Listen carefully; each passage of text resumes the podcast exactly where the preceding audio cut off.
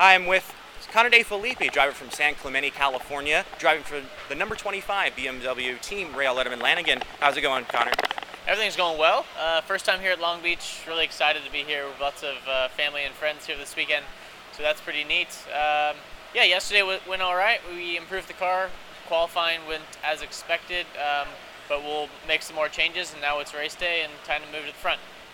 For sure, for sure. So, what is it like go, growing up in San Clemente, spending a lot of your racing career growing up uh, here, and also last several years in Europe, but now you're back in America? What's that like to be back in America? I mean, it's pretty surreal because I mean, I came here as a kid when I was five, six years old with my dad, and um, being a professional race car driver was always the was always the dream, was always the goal. Uh, originally in open wheel cars, and then I made the transition to sports cars, uh, and then yeah, like you said, the last five years was in Europe. So I was kind of away from the U.S. racing scene, a little bit disconnected, um, and now with this new relationship with BMW, here as a factory driver, uh, allows me to be back on home turf and now have my first chance to be here at Long Beach. So it's it's pretty special, pretty surreal, and just uh, really thankful to be here today.